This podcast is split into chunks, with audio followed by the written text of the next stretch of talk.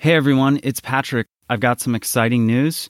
In this episode, you may hear some allusions to the fact that our iOS ITB app is not yet out, but actually, that's not true. It is actually out now, finally released. So go to the App Store on iOS, type in Inside the Boards, download our app for exclusive and expanded shows, early access to content or podcasts that we're going to be releasing in the future, some meditations designed specifically for medical students with the hope that they'll be used during your dedicated USMLE prep time to help you stay a little bit healthier. And then, of course, high yield samples from our All Audio Q Bank and the option to purchase a subscription. If you're a previous subscriber via Podbean, keep an eye on your email We'll be sending you instructions on how to transfer your current subscription so that you can access the Audio Bank on the new iOS app. It is a beta version. It's not perfect, but I think it is perfect as a companion to help you study on the go while you're driving, working out, whatever you have to do in life. We're hoping to give you back some time through producing this Audio Bank. Thank you for being patient with me as we've gone through this journey together. I'm very excited about Inside the Boards. I'm very excited about helping you with your medical education. And hopefully, we're able to do at least something to make your lives a little bit better. So, thank you so much for listening. Go download our app. You know, I'm having bloody diarrhea right now.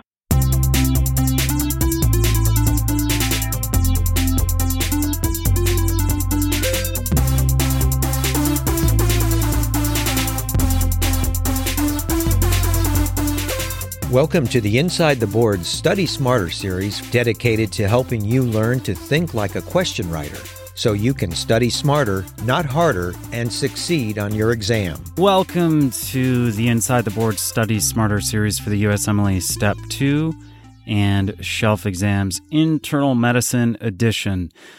In today's episode, Stuart gets a little personal, as you heard at the beginning there.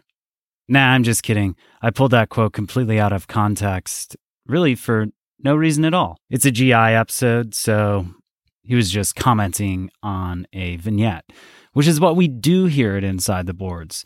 This one is jam packed with study tips on how to approach USMLE standardized medical uh, education exam questions. So I'm sure you will enjoy it. Thanks to Online MedEd for providing the content for today's show. You know, our All Audio Q Bank Step 2 edition is powered by Online MedEd. So thank you, Dustin, Jamie, and everyone at Online MedEd, which, by the way, if you haven't yet signed up for OME, please click the link in the show notes to do so because it helps us out. Um, we're getting into some GI questions today. It's Dr. Ted O'Connell, our Chief Content Officer, and our own Stuart Bryant, whom you know well, our Chief Podcasting Officer. I am Patrick Beeman, but I'm not that important for this episode, so let's get right into it. My name's Stuart Bryant, and I am here with Dr. Ted O'Connell and we are here for the Inside the Boards Study Smarter series podcast. I think today we're going to cover some GI questions and try to give you a little deep dive into a couple things that I think are kind of important for the exam. We'll skip the introductions and just kind of dive in. So the first question here is a 44 year old female is evaluated for an eight month history of abdominal pain. It is crampy in nature comes and goes unrelated to food, and is associated with daily loose bowel movements. The bowel movements seem to relieve the pain. There's no nocturnal bowel movements, melena, or hematochezia. There have never been any episodes of nausea or vomiting. Vital signs are normal. Physical exam reveals mild diffuse abdominal tenderness without peritoneal signs. The rectal exam is normal labs reveal a normal thyroid function and a normal CBC. Which of the following is the next best step in management of this patient? A. Colonoscopy with biopsy. B. Test and treatment for H. pylori. C. tissue transglutaminase antibody, or D, review of history for depression? Let's walk through kind of how you would go about dissecting this question. So, in, in this case, the patient has all of the typical signs and symptoms that you would find with irritable bowel syndrome. She has a um, pain that is vague and crampy and that's quite diffuse, and it's relieved with bowel movements, which is a real key point here. So, what you're saying is you think this patient has IBS? Yes, that is right. So, in that case, the next best step, what we're going to try to do is we're going to try to rule out any other causes of IBS or anything else that could be similar to IBS, correct? That is correct. For me, that picks the tissue transglutaminase antibody as the next best diagnostic study to run for this patient. What I'm interested in is do they have something similar and kind of insidious uh, like IBS that could be contributing to their their disease presentation, right? Yes, and one of the important things to realize with irritable bowel syndrome is it's really a diagnosis of exclusion. So we do need to rule out things like celiac disease. Right. And that's what tissue transglutaminase, the antibody, is going to be looking for. Um, there are some differences between IBS and celiac. Both are going to have the diarrhea and abdominal pain. When I think of celiac disease, I think of the IgA antibody. I think about that they may have some other extra GI presentations like weight loss, anemia, and then we think about doing a biopsy or looking more in depth to figure out do they have pathology in their GI tract, right? That's right. And, and you can also think about things like rashes with celiac disease, oral lesions, oral stomatitis, a lot of different types of symptoms. With irritable bowel syndrome, you're thinking more along the lines, as you said, of abdominal pain or diarrhea or constipation, which are really the three predominant types of irritable bowel syndrome, although there can be overlap and mixed types. Right. And they can kind of go back and forward or be more of a constipative or more of a diarrhea type um, if you get into the the weeds a little bit with that diagnosis, right? Right. So, what are some of these other choices really going to be looking more into finding for us? So, we have a colonoscopy here. Yeah, and a colonoscopy um, with biopsy would be indicated if the bowel movements were bloody uh, or if there were a stool gap. Really, this is going after medical disease as a cause of the diarrhea, things like ulcerative colitis, Crohn disease, microscopic colitis. Uh, but these diseases are not relieved with bowel movements. Ulcerative colitis typically has blood associated with the stools. Crohn disease does not. And before concluding the diagnosis of irritable bowel syndrome, um, she would warrant a colonoscopy, as we said earlier, rule out other potential causes, uh, and IBS is a diagnosis of exclusion. Um, but, exactly. bec- but because a blood test for celiac disease is pretty non-invasive and a colonoscopy is is much more invasive and costly, it would not be the next best step. Right. We're going to start with a sensitive test and move to, towards something more specific as our uh, as our diagnosis and differential evolves. Another one here is to treat and look test and treating for H. pylori. When I think of this answer, it, it's kind of uh, on world. You'll if you pick something that's kind of out in left field, it'll say something to the effect of, you know, you may see diarrhea in a very small and you know vanishingly insignificant portion of patients with H. pylori. However, it would never be the correct first step in, in the management of this case, right? That's correct. And I would argue that they, because it's so unusual, that they probably would not be testing along those lines. Exactly. So, and, and UWorld likes to teach that way by letting you know that what you've picked is uh, kind of an interesting, interesting uh, answer choice given uh, the entire presentation for a patient. Trust me, just the way they design UWorld, that's not hard to do. So don't feel bad if you're out there listening and you've done that because I do it all the time. because you kind of latch on to one diagnosis when they're giving you a lot of different information uh, to to reconcile. And then the last one here is to look at a history of for depression. This one's going to be more along the lines of I guess your history and physical, which are which is going to be important when you're first seeing the patient. Is it the easiest thing to do? Probably. And could it be related to IBS? Yes but I think it's going to distract from you ruling out underlying disease here. Uh, if you go ahead and jump to IBS as your diagnosis, then you've kind of closed off your your differential and closed off your mind to looking at what else could be going on, uh, and you might be writing off something that could be treatable. Correct? Right on. Okay, I think we did a pretty good job with that. Let's go ahead and move on. Do you have any other th- thoughts on this? No, I think that's good. I'll read this one if you want. We're just going to take a quick break to tell you about our sponsor, Common Bond. So, you may have noticed a few more sponsorships lately. Common Bond is one of our supporters. Uh, they're excited to announce a new in school loan for medical students designed to save you thousands of dollars over the federal Grad Plus loan. Just for background, the current federal Grad Plus loan carries a 7.6 interest rate and a four and a quarter origination fee.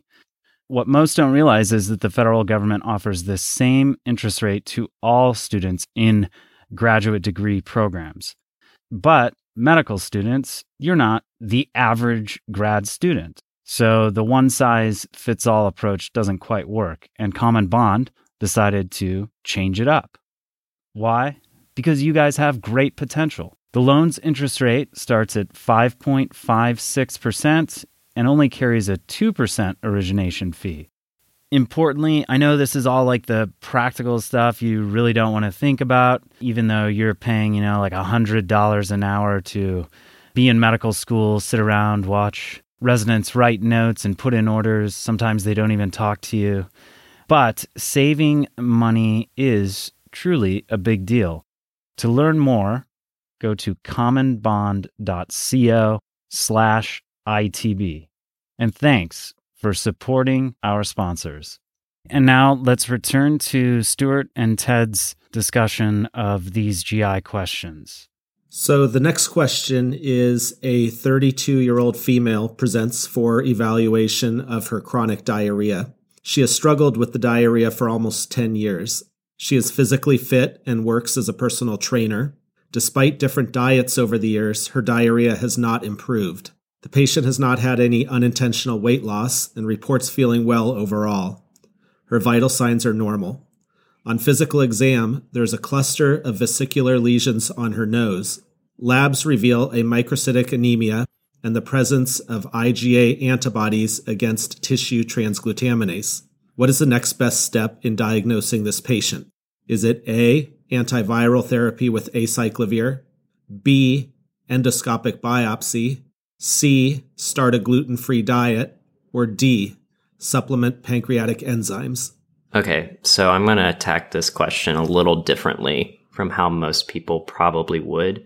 we can go through both ways. But when I read this question here and it says, what is the next best step in diagnosing this patient?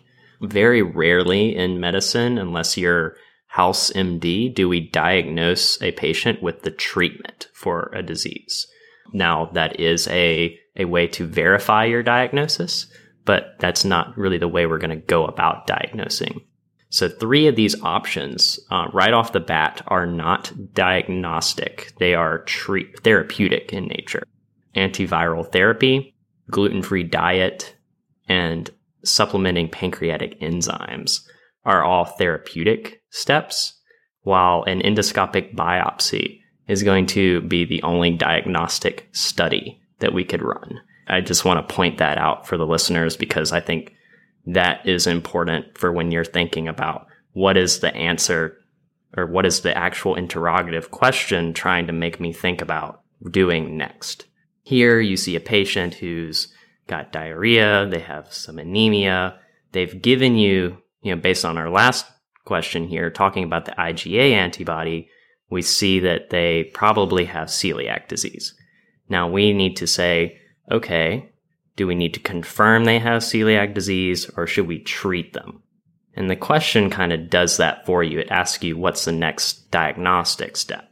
So here, that's why I'm going to pick an endoscopic biopsy. I want to look for celiac disease because we've already tested positive. We've got the sensitive test to rule to rule out patients. So now we need a specific test to rule in this diagnosis, correct? That is correct. So in that case, we go do an endomi- uh, endoscopic biopsy. What we'll see on that biopsy is usually villus atrophy or effacement of the villi. And then you may also find enlarged crypts or crypt hyperplasia.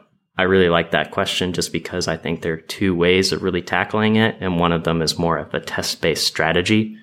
The other is more the actual medicine and knowledge, right? Right. And there's some real keys too here in this question, not necessarily to the right answer, but just to leading to the diagnosis of celiac disease. You know, they don't give us many lab results, but they put the tissue transglutaminase antibody right in there.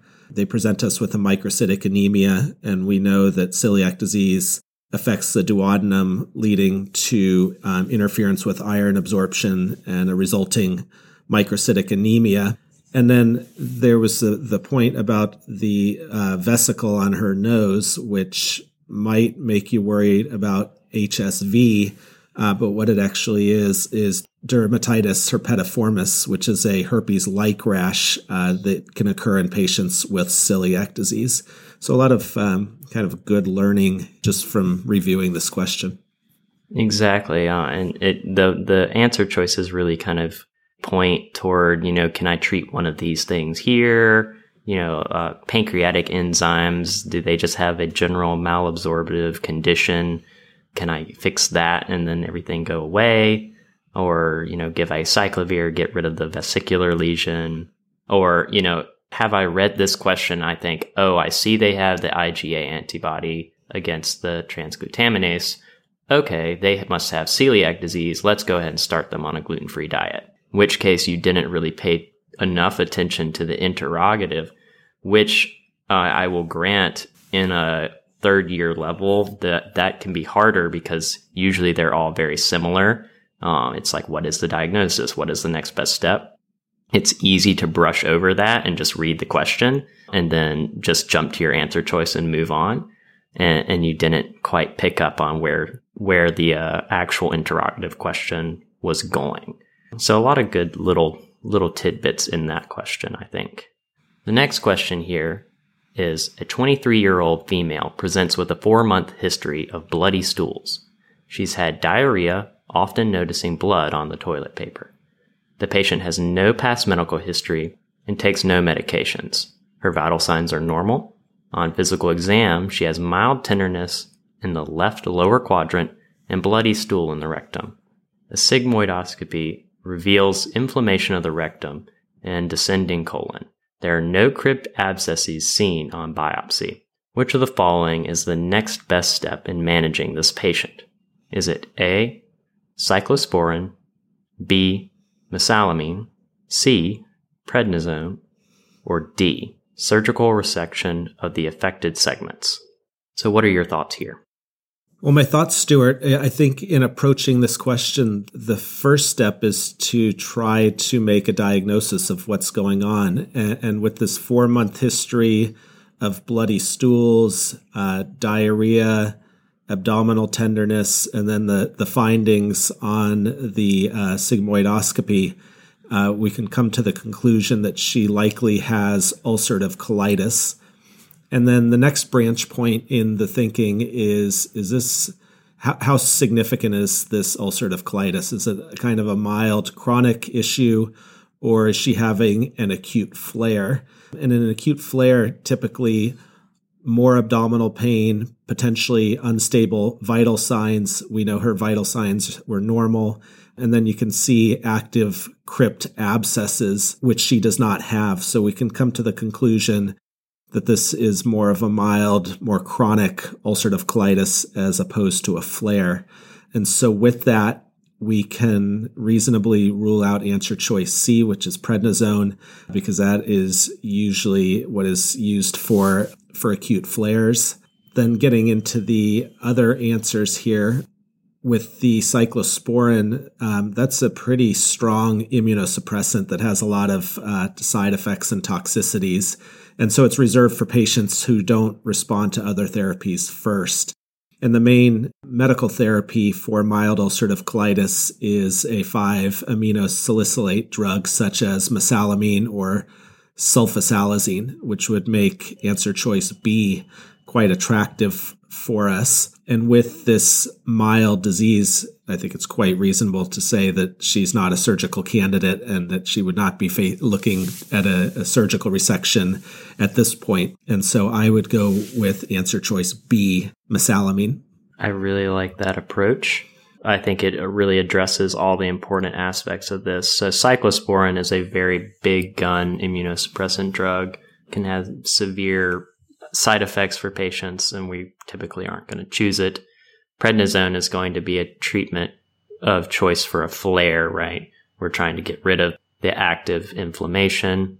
This patient is having, you know, bloody stools, but they're not coming in with a severe looking picture. If anything, it doesn't really give you the impression that they're having, you know, I'm having bloody diarrhea right now.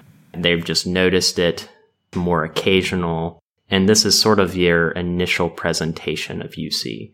So in that case, you're really not treating it like a flare. You're treating it as, you know, we first, we're making the diagnosis here and we're going to get you on therapy for the long term. Important aspects of UC, you know, it always kind of begins at the rectum and moves proximally. You don't get the like skip lesions that you think of with Crohn's it's very like surface level, correct? Right. And then not like a go ahead. Yeah, I was just going to also add the the very significant risk of colon cancer too. Exactly. Um so what you'll get as I think after diagnosis, the the typical uh, waiting period is eight years before you start beginning screening colonoscopy. At which point you're you're looking for colon cancer and and then you're making the decision is it time to go ahead and do a, surgical resection and ileoanal anastomosis or colostomy in this kind of patient right? Right. Do you want to go over a comparison of of Crohn's disease versus ulcerative colitis? That's kind of a classic batch of things to to talk about. I love that. I'll leave it up to you here because here's there I have two thoughts on this one thought is I think that it always gets batched together, and people tend to think of it like that. The other thought is sometimes people get them confused because they learn both every time they learn about one. Yeah. So it's up to you. Where are we here? Since this was the question we were thinking about maybe not including, right? Uh, let's let's yeah, sk- let's, let's just make it easy. I, I think that's a, a fair fair way to do it, just because my personal preference is that when you're learning one, you're kind of learning the other one by not thinking too much about it. Right. For an auditory listener, particularly, that's more test taking strategy than anything. Yeah. The only thing we might want to go back and I think you said the timing of onset of screening colonoscopy is at eight years. And I don't know that that with UC, I think the risk is so high. I don't know that that's actually I think eight years is kind of the cutoff where they go, like, your risk is really high. We should be thinking about surgery. After diagnosis or after the first eight? So my thought was after eight, then you started doing them. By the AAFP, they say patients should receive their initial colonoscopy eight years after onset. Oh, okay. And that's after pancolitis. So yeah, I think it is eight. Yeah, and then follow up every two to three. Okay. Perfect. All right, thanks. Yeah, so I'm happy with that. Yep. I think I'm ready to jump on this next one. So our final question here is a bit more of a doozy. Uh, we have a 58 year old female with a long history of hepatitis C admitted for hematemesis. She has been vomiting bright red blood for the past four hours. She has no other medical history, takes no medications, and to date has not had any hepatic encephalopathy, varices, or ascites. After stabilization in the emergency department with IV access and blood transfusions, Her vitals are 37 degrees Celsius, heart rate of 110, blood pressure of 96 over 44, and respirations of 24. Her physical exam is positive for ascites and blood stains in her mouth. An endoscope is performed and reveals bleeding varices, which are banded and the bleeding stops. Hemoglobin stabilizes in the next 12 hours. Her most recent is a hemoglobin of 8. What is the next best step in management of this patient? Is it boceprevir, a liver transplant, ceftriaxone, or blood transfusion? So, what are your thoughts here?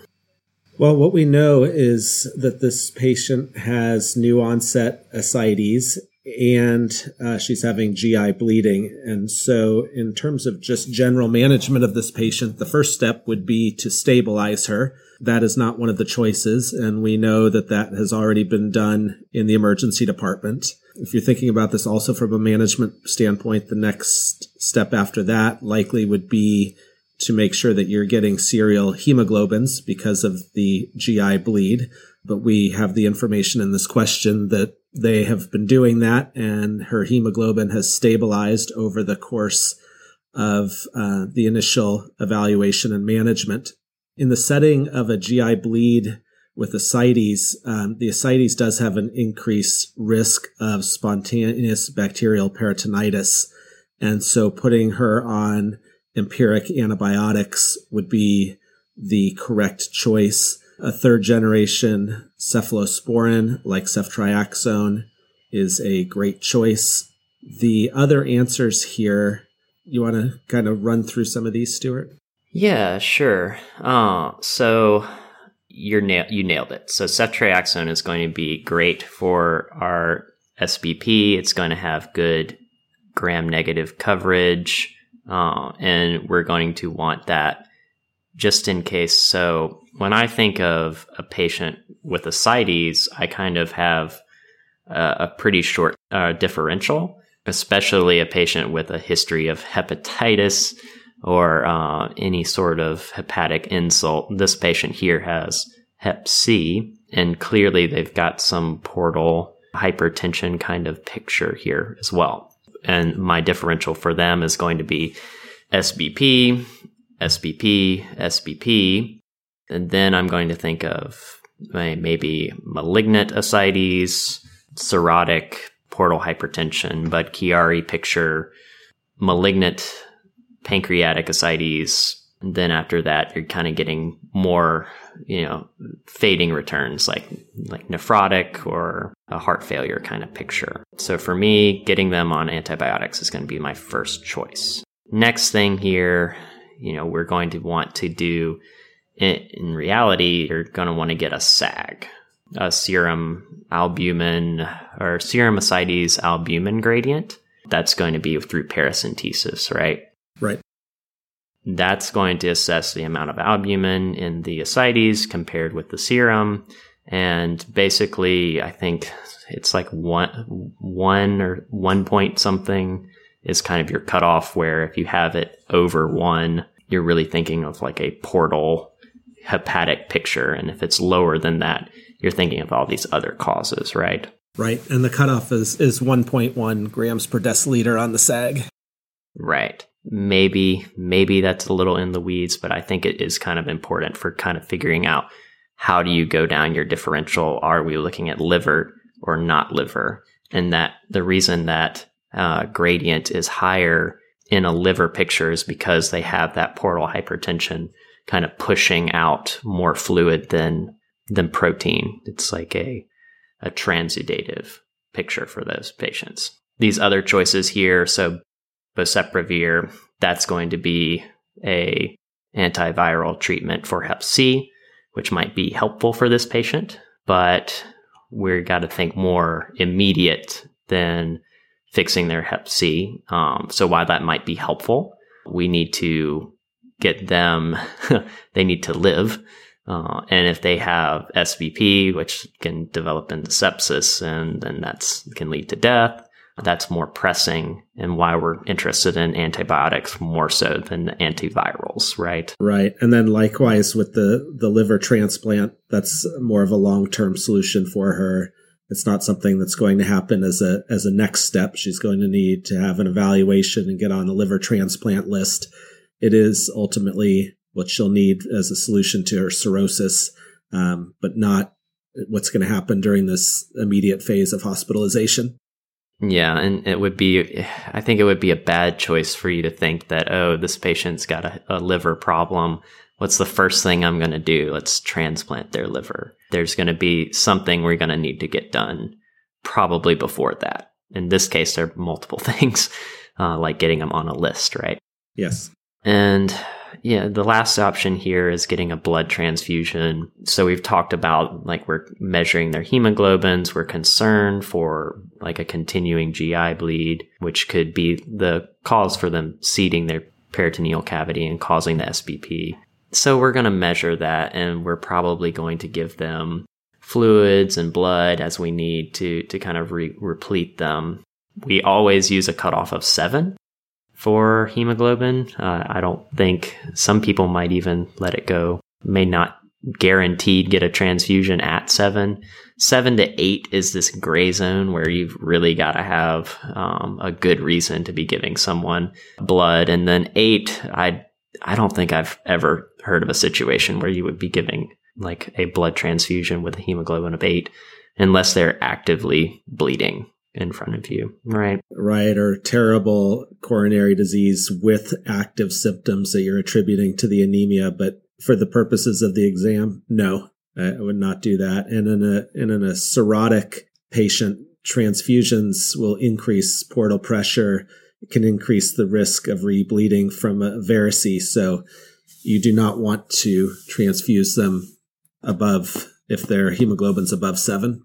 Oh, that's a really interesting problem here. So, giving a blood transfusion might actually exacerbate the problem here. Yes, and that would be a interesting um, answer choice to say the least. If you want to make it worse, I did not know that. That's great to know. So, I guess that re- raises the portal pressures. Okay, that's interesting.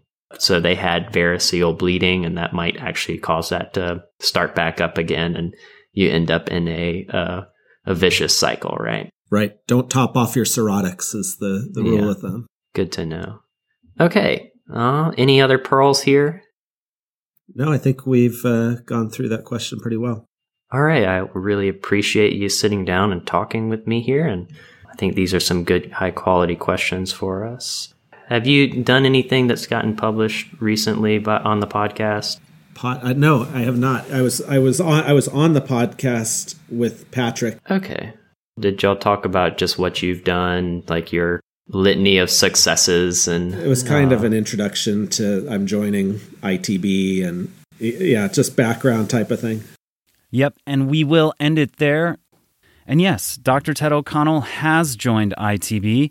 He is our Chief Content Officer, which we are very excited about. You should have head over to our main channel uh, to listen to the interview we did um, introducing him to our ITB audience, and you can learn more about what he has done as an educator.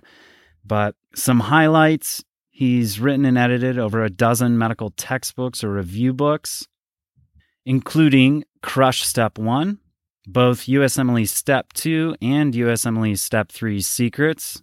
So we're excited to have somebody with his wealth of experience and know how when it comes to medical education be on our team. So you will continue to hear more from Ted as we move forward as an organization. And on that note, we are launching a USMLE Step 2 Secrets podcast. It includes excerpts from Ted's book, USMLE Step 2 Secrets, as well as in depth question dissections at the beginning of each show. Go to InsideTheBoards.com, sign up for our email list, and we will let you know when that first launches in the new Inside the Boards app, due out, you know, as I've been saying now for a month, but still, I, I swear it's legit any day now. Thanks for listening. See you back next time. Happy studying. The music for today's podcast is by DJ Beezo. The track is King Jeff and his apprentice Bart. Elizabeth listened to this and said, after I mentioned that he happens to be my son, that I should also mention that he's only 12 years old. So if you are so inclined, head over to SoundCloud and follow DJ Beezo. That's B E E Z O. You will certainly make a 12 year old kid's day, and I would certainly appreciate it. As always, thanks for listening.